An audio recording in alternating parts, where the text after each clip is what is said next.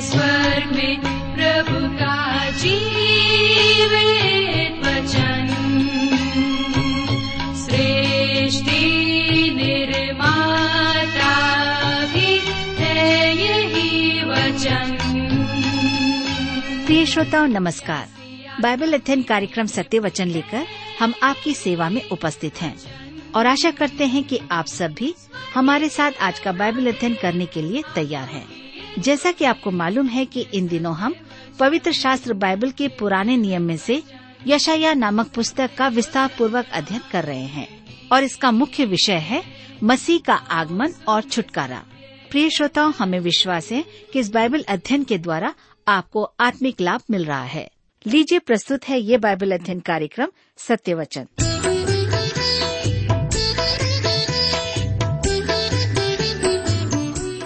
प्रिय मित्र प्रभु के पवित्र और सामर्थ्य नाम में आप सबको मेरा नमस्कार।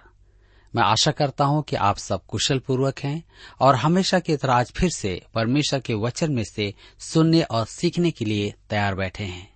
मैं आप सभी श्रोता मित्रों का इस कार्यक्रम में स्वागत करता हूँ और अपने उन सभी नए श्रोता मित्रों का भी जो पहली बार हमारे इस कार्यक्रम को सुन रहे हैं।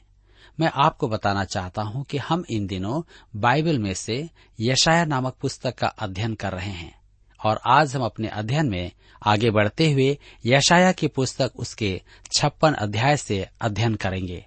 लेकिन इससे पहले आइए हम सब प्रार्थना करें और आज के अध्ययन के लिए परमेश्वर से सहायता मांगे। हमारे जीवित और सामर्थ्य दयालु पिता परमेश्वर, हम आपको धन्यवाद देते हैं आज के सुंदर समय के लिए जिसे आपने हम सबके जीवन में दिया है। ताकि हम आपके जीवित और सच्चे वचन का अध्ययन कर सकें। इस समय, जब हम आपके वचन में से सीखते हैं, हमारी प्रार्थना है कि आप हमें अपनी बुद्धि, ज्ञान और समझ प्रदान करें, ताकि जो कुछ भी आज हम सुनते हैं, सीखते हैं, अपने जीवन में ग्रहण कर सकें। हमारी प्रार्थना उन भाई बहनों के लिए भी है, जो अपने जीवन में निराश, परेशान और चिंताओं में हैं या बीमार अवस्था में हैं। पिताजी, आप उन्हें भी अपनी शांति प्रदान करें। आज इस अध्ययन के द्वारा हम सबसे बोले और बातचीत करें। धन्यवाद के साथ प्रार्थना यीशु के नाम से मांगते हैं। आमीन।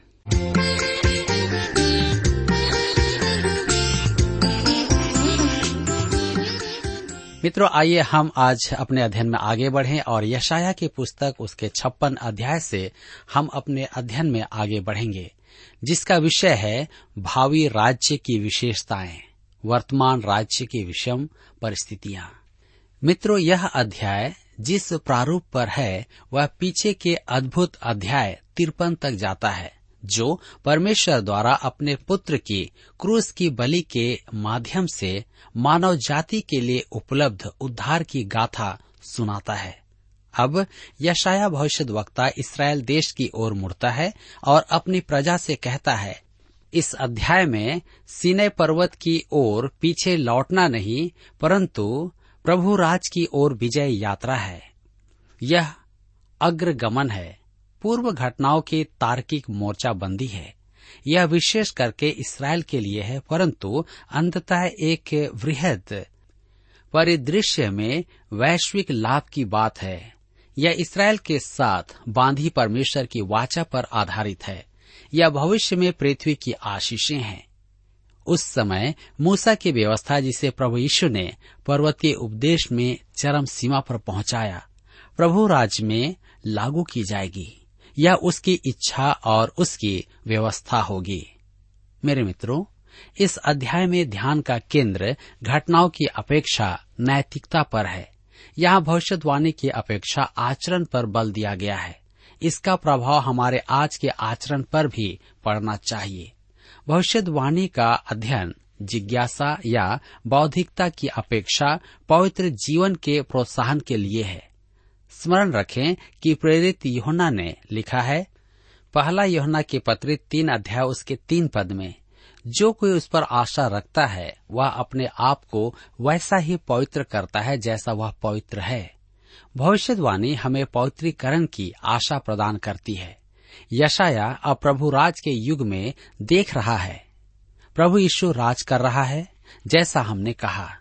प्रभु यीशु ने मूसा की व्यवस्था को पर्वतीय उपदेश में चरम सीमा पर पहुँचा दिया था। जिसके आधार पर मूसा की व्यवस्था का पालन करके उद्धार पाना असंभव है।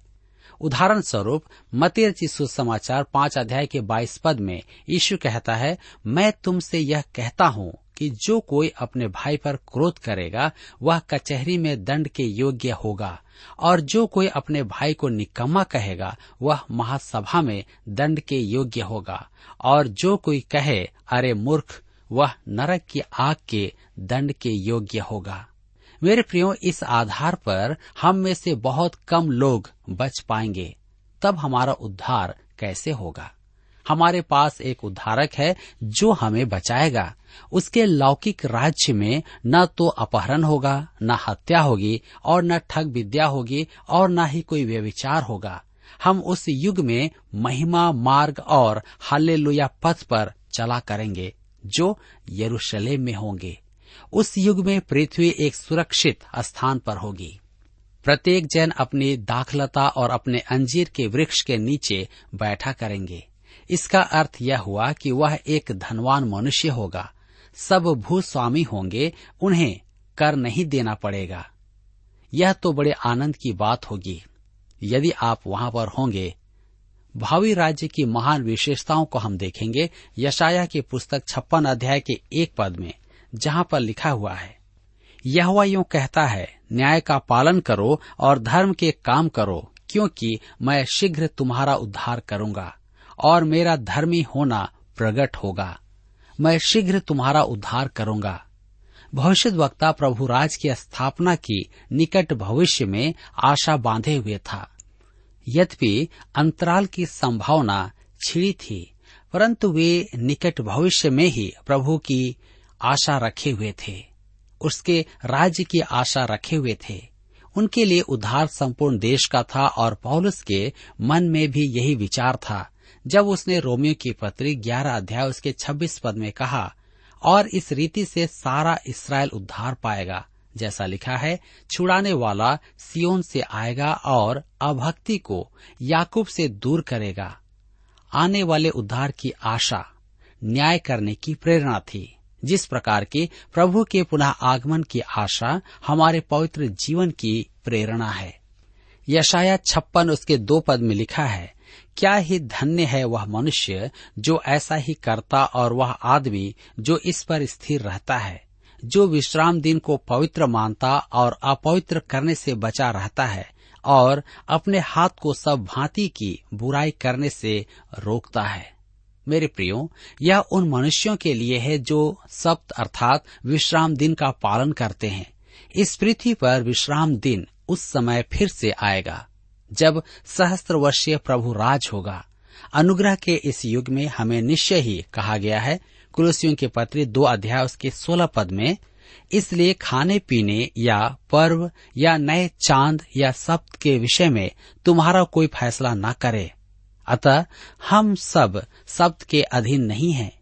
यह स्पष्ट हो, परंतु प्रभु राज में परमेश्वर इसकी पुनः स्थापना करना चाहता है, क्योंकि व्यवस्था यरूशलेम से निकलेगी।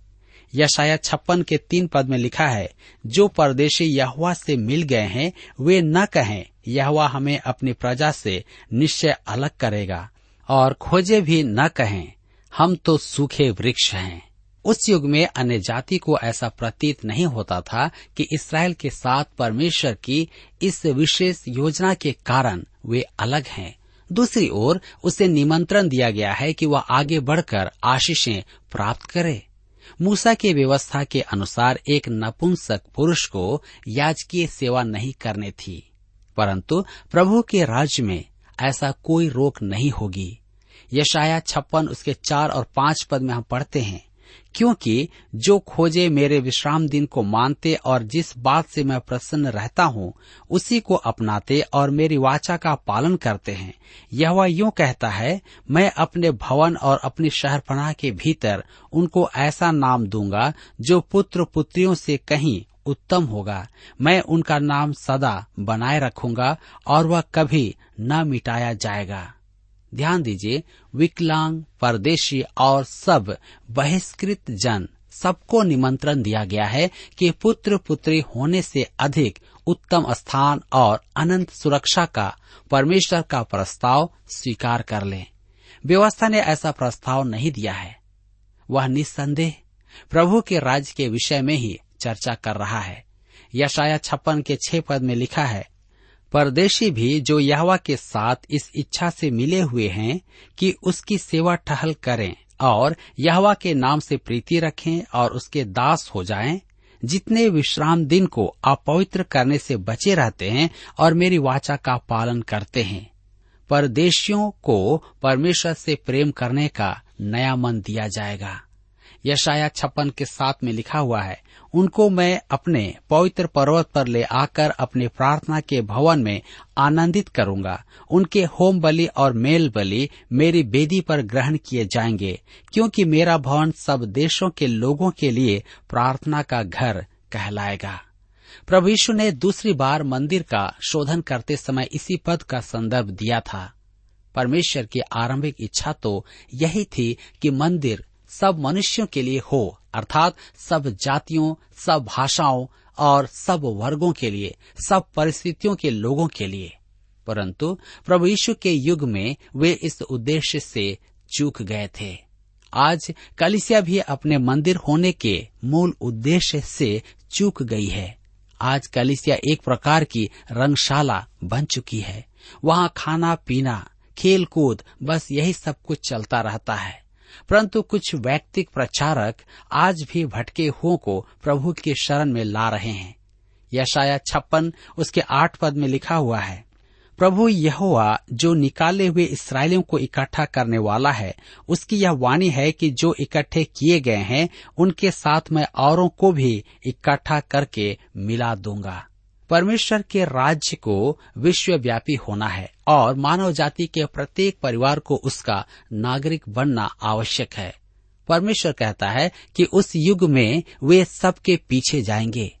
मेरे विचार में मसीह की शरण आने का सबसे महान समय प्रभु राज में होगा। हम देखते हैं वर्तमान राज्य की विषम परिस्थितियाँ।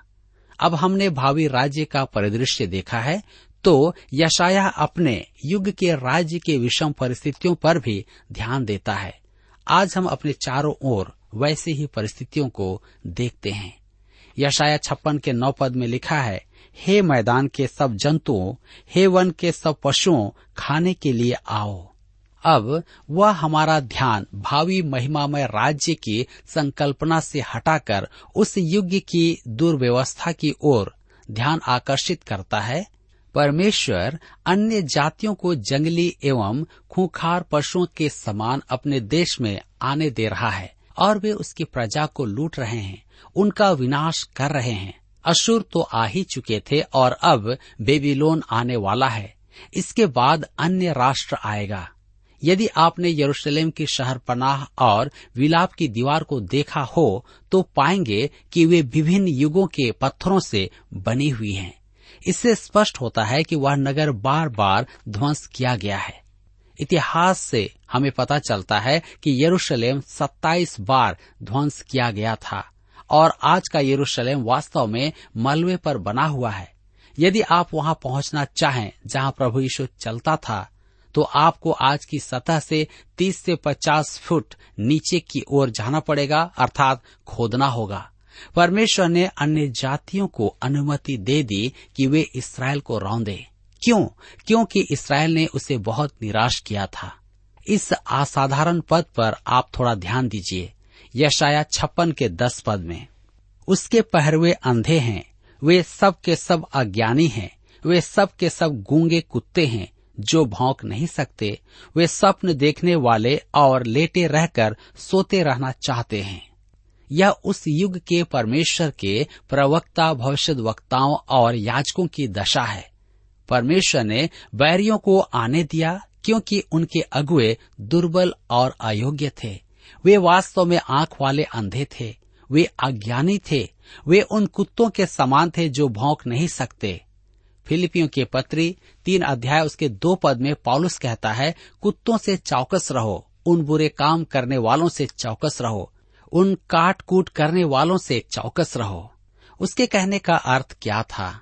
जब वह कहता है, कुत्तों से चौकस रहो, उसके कहने का अर्थ यह नहीं कि किसी के कुत्ते के भौंकने से संभल कर चलो या बच कर चलो। वह उन झूठे शिक्षकों और प्रचारकों के बारे में कह रहा है, जो परमेश्वर की पूर्ण सुमति का प्रचार नहीं करते। यशाया के युग में प्रत्येक चरवाहे के पास एक कुत्ता होता था। जो भेड़ों को चराने में उसकी सहायता करता था। वह कुत्ता रात में सोते समय अत्यधिक चौकन्ना रहता था और यदि कोई जंगली जानवर या चोर आता तो वह भौंकना आरंभ कर देता था। भविष्य वक्ता और याजक, जिनका उत्तरदायित्व था कि वे परमेश्वर की प्रजा को चेतावनी दे और उन्हें परमेश्वर का वचन सुनाए, परंतु वे ही परमेश्वर के वचन से अनजान थे। वे उन कुत्तों के समान थे जो संकट के समय भौंकते नहीं हैं। उनके लिए शांत रहने में ही भलाई थी। मेरे विचार में, आज की झूठी शिक्षाएँ केवल इस कारण प्रबल हुई हैं कि परमेश्वर के सेवकों ने कायरता अपनाई है। परमेश्वर के वचन का प्रचार करने में आपको पैरों पर खड़े होना होता है। मैं वर्षों से यही काम कर रहा हूँ, क्योंकि मैं वचन का प्रचार करता हूँ और मुझे अच्छा लगता है। मैं वचन के प्रचार में यथासंभव अच्छा बनना चाहता हूँ, परंतु वचन कठोर है और यह पद तो और भी अधिक कठोर है। मंच पर खड़े होकर परमेश्वर के वचन का खुला प्रचार नहीं करना, उस कुत्ते के समान है जो भौंकता नहीं है। यह मैं नहीं यशाया आत्मा की प्रेरणा से होकर के कहता है। मुख कुत्ता वह है जो परमेश्वर के वचन का प्रचार नहीं करता है, वह सोता रहता है वह भौंकता नहीं, सुस्त पड़ा रहता है। प्रभु के सेवकों, ध्यान से सुनो। पास्टर के लिए अपने कलिसिया को प्रसन्न करना बहुत आसान होता है, परंतु परमेश्वर के वचन दूसरों तक पहुंचाना कठिन होता है। मेरे प्रियो, मैं कई वर्षों से प्रभु के सेवा में हूँ और वर्षों से मंच समितियों से पत्र प्राप्त कर रहा हूँ, जिनमें पास्टर के नाम सुझाने की याचना लिखी होती है। वे उन पत्रों में पास्टरों की आवश्यक योग्यताएँ भी लिखते हैं। सबसे पहली योग्यता होती है उसका व्यक्तित्व। उन्हें एक ऐसे मित्र भाव सेवक की आवश्यकता होती है जो सब आयु के लोगों से संपर्क बना सके। वरिष्ठ नागरिक उससे प्रेम करें। युवा वर्ग उससे प्रेम करे। कुछ कलिसियाएँ तो परमेश्वर के वचन का शिक्षक मांगती ही नहीं है। यही कारण है कि मंच पर अनेक गूँगे कुत्ते खड़े हो जाते हैं। मैं क्षमा चाहता हूँ, परंतु यशाया ने भी तो आपको और मुझको यही कहा है। मुझसे पहले भी यही कहा गया है। यशाया छप्पन उसके ग्यारह पद में लिखा हुआ है, वे मर भूखे कुत्ते हैं, जो कभी तृप्त नहीं होते। वे चरवाहे हैं, जिनमें समझ ही नहीं। उन सबों ने अपने अपने लाभ के लिए अपना अपना मार्ग लिया है। वे मर भूखे कुत्ते हैं। वे अपने प्रजा के कल्याण कार्य की अपेक्षा अपना ही स्वार्थ सिद्ध करते हैं। एक दिन मैं अपने मित्र प्रचारक के साथ दिन का भोजन कर रहा था। उसने मुझसे कहा, आपका रेडियो संदेश कुछ कठोर है। यदि सुनने वाले आपसे रुष्ट होकर आर्थिक सहयोग देना बंद कर दें तो क्या होगा? मैंने कहा, मैं रेडियो कार्यक्रम बंद करके प्रभु को बता दूँगा। यदि वह चाहता है कि मैं उसके वचन का रेडियो प्रसारण करूँ तो वह संभालेगा। स्पष्ट बात तो यह है कि वह उसकी समस्या है, मेरी नहीं। मैं तो उसका वचन ही सुनाऊँगा। हम यशाया छप्पन उसके बारह पद में पढ़ते हैं। वे कहते हैं, आओ हम दाख मधु ले आए, आओ मदिरा पीकर छक जाएँ। कल का दिन भी तो आज ही के समान अत्यंत सुहावना होगा। मेरे प्रियो प्रजा अपनी दुर्दशा और अपनी विषम परिस्थितियों को शराब में डुबा बैठी है और शराबियों तथा अंधों के समान भविष्य में प्रवेश कर रहे थे। आज अनेक विश्वासी इसी प्रकार का जीवन जी रहे हैं। इसी प्रकार जीवन का सामना भी कर रहे हैं। वे परेशानियों के कारण शराब में डूबे हुए हैं। हमारे वयस्कों और युवाओं में शराब पीने की समस्या है। यहाँ तक कि बच्चे भी इसमें शामिल हैं। मैंने अपने जीवन में पूर्व की अपेक्षा आज शराब पीने वालों को देखा है। एक बार मैं एक रेलवे स्टेशन के पास था और मेरे पास एक वृद्ध महिला बैठी थी। वह अति प्रिय थी। मैं सोचने लगा कि काश वह मेरी दादी होती। मैंने मन में कहा, निश्चय ही वह शराब नहीं पिएगी। परंतु मैं आश्चर्यचकित रह गया जब उसने शराब का निवेदन किया। इससे स्पष्ट होता है कि वह उसकी आदि थी। मेरे प्रियो, हमारे देश का नैतिक स्तर प्रतिदिन गिरता जा रहा है।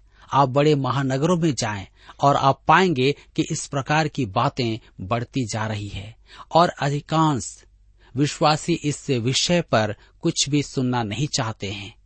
वे तो मधुर संगीत सुनना चाहते हैं मीठी मीठी बातों को सुनना चाहते हैं, लेकिन नहीं चाहते कि आप उन्हें वचन सुनाएँ।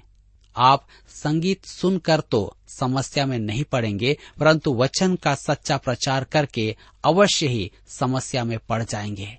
परंतु यशाया परमेश्वर का वचन ज्यो का त्यों सुनाता था, और मैं भी ऐसा ही करता हूँ, और मैं चाहता हूँ कि आप परमेश्वर के वचन को सुने और माने। क्या आप चाहते हैं कि आपके बच्चे आपकी ओर फिरें? आपके जवान आपकी ओर फिरें? उस सत्यता को जाने? यदि हाँ तो कलिसिया के पासवानों प्रभु का वचन सच्चे रूप में बताएँ। माता पिताओं अपने बच्चों को बताएँ, ताकि वचन उनके जीवन में कार्य करे। मेरे प्रियो, यहाँ पर आज हमारे अध्ययन का समय समाप्त होता है, और मुझे आशा ही नहीं परंतु पूर्ण विश्वास है कि आज के इस अध्ययन के द्वारा आप अपने जीवन में अवश्य ही आत्मिक लाभ प्राप्त किए हैं, और आप एक सही निर्णय के साथ अपने जीवन में आगे बढ़ेंगे। प्रभु आप सबको आशीष दे।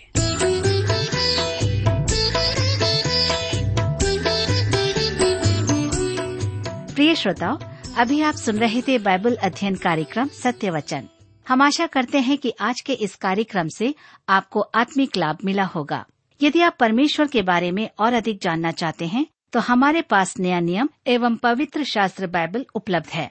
इन्हें प्राप्त करने के लिए आप हमें इस पते पर लिख सकते हैं। कार्यक्रम सत्य वचन T W R post box number चार तीन एक शून्य, नई दिल्ली, एक एक शून्य शून्य एक नौ। पता एक बार फिर सुन लीजिए। कार्यक्रम सत्य वचन T W R post box number four three one zero, New Delhi, one one zero zero one nine. और हाँ श्रोताओ, याद रखें कि पत्र लिखते समय आपका नाम और पता साफ़ साफ़ लिखा होना चाहिए। इसके अलावा आप हमसे टेलीफोन के माध्यम से भी बातचीत कर सकते हैं, जिसमें हमारे काउंसलर या सलाहकार आपको सलाह देंगे। तो नोट कीजिए हमारा मोबाइल नंबर नौ नौ पाँच आठ आठ दो शून्य चार एक चार। याद रखें, double nine five eight eight two zero four one four. और हमारा दूसरा नंबर है zero nine six five one four double three three nine seven. याद रहे शून्य नौ छ पाँच एक चार तीन तीन तीन नौ सात। इसके अलावा आप हमसे ईमेल के द्वारा भी संपर्क कर सकते हैं। हमारा ईमेल आईडी है Hindi T T B at T W R dot I N Hindi T T B at T W R dot I N श्रोताओं, इस कार्यक्रम को आप हमारे website radio eight eight two dot com पर भी सुन सकते हैं। इस website radio eight eight two dot com के बारे में अपने मित्रों को भी सूचित कर दें। और अब इसी के साथ हमारे कार्यक्रम का समय यहीं पर समाप्त होता है। अगले कार्यक्रम में आपसे फिर मुलाकात होगी। तब तक के लिए हमें आज्ञा दीजिए। नमस्कार।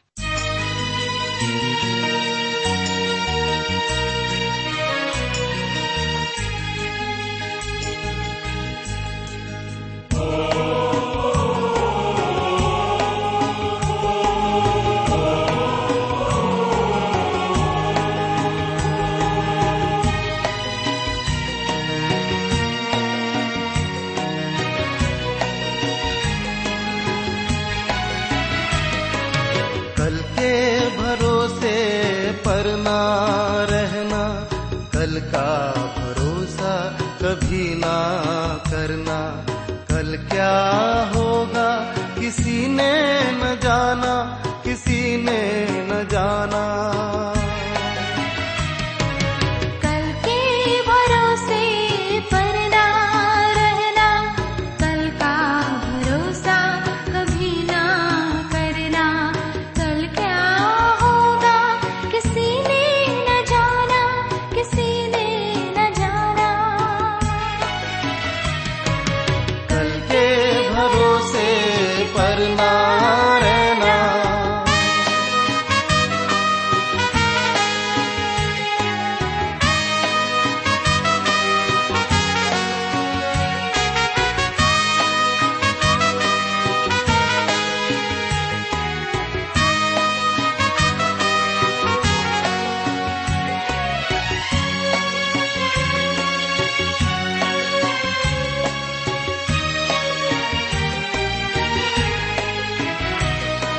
जहाँ से आया, वहीं जाना है। जिसने दिया है, उसी ने लिया है। जहाँ से आया, वहीं जाना है। जिसने दिया है, उसी ने लिया है।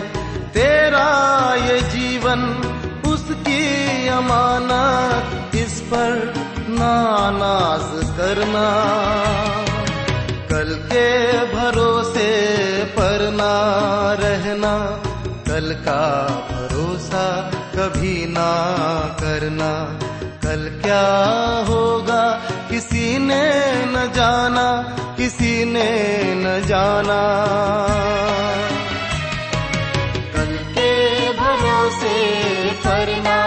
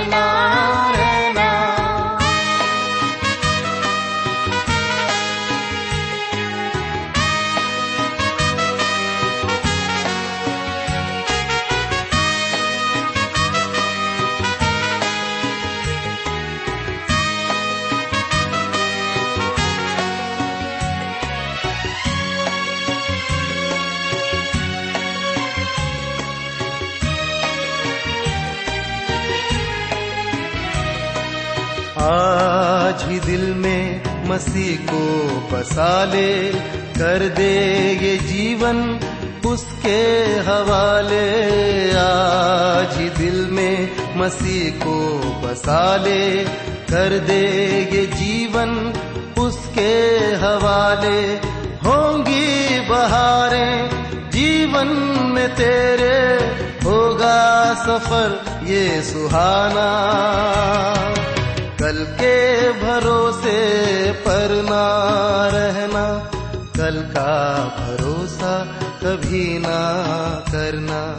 कल क्या होगा, किसी ने न जाना, किसी ने न जाना। कल के भरोसे